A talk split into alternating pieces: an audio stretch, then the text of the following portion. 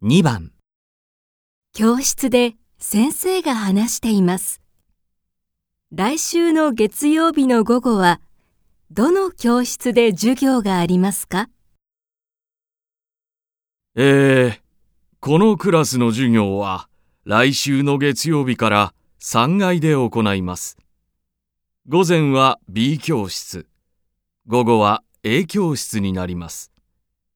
金曜日までは今までと同じで、午前はこの5階の B 教室、午後は A 教室ですので、間違いのないようにしてください。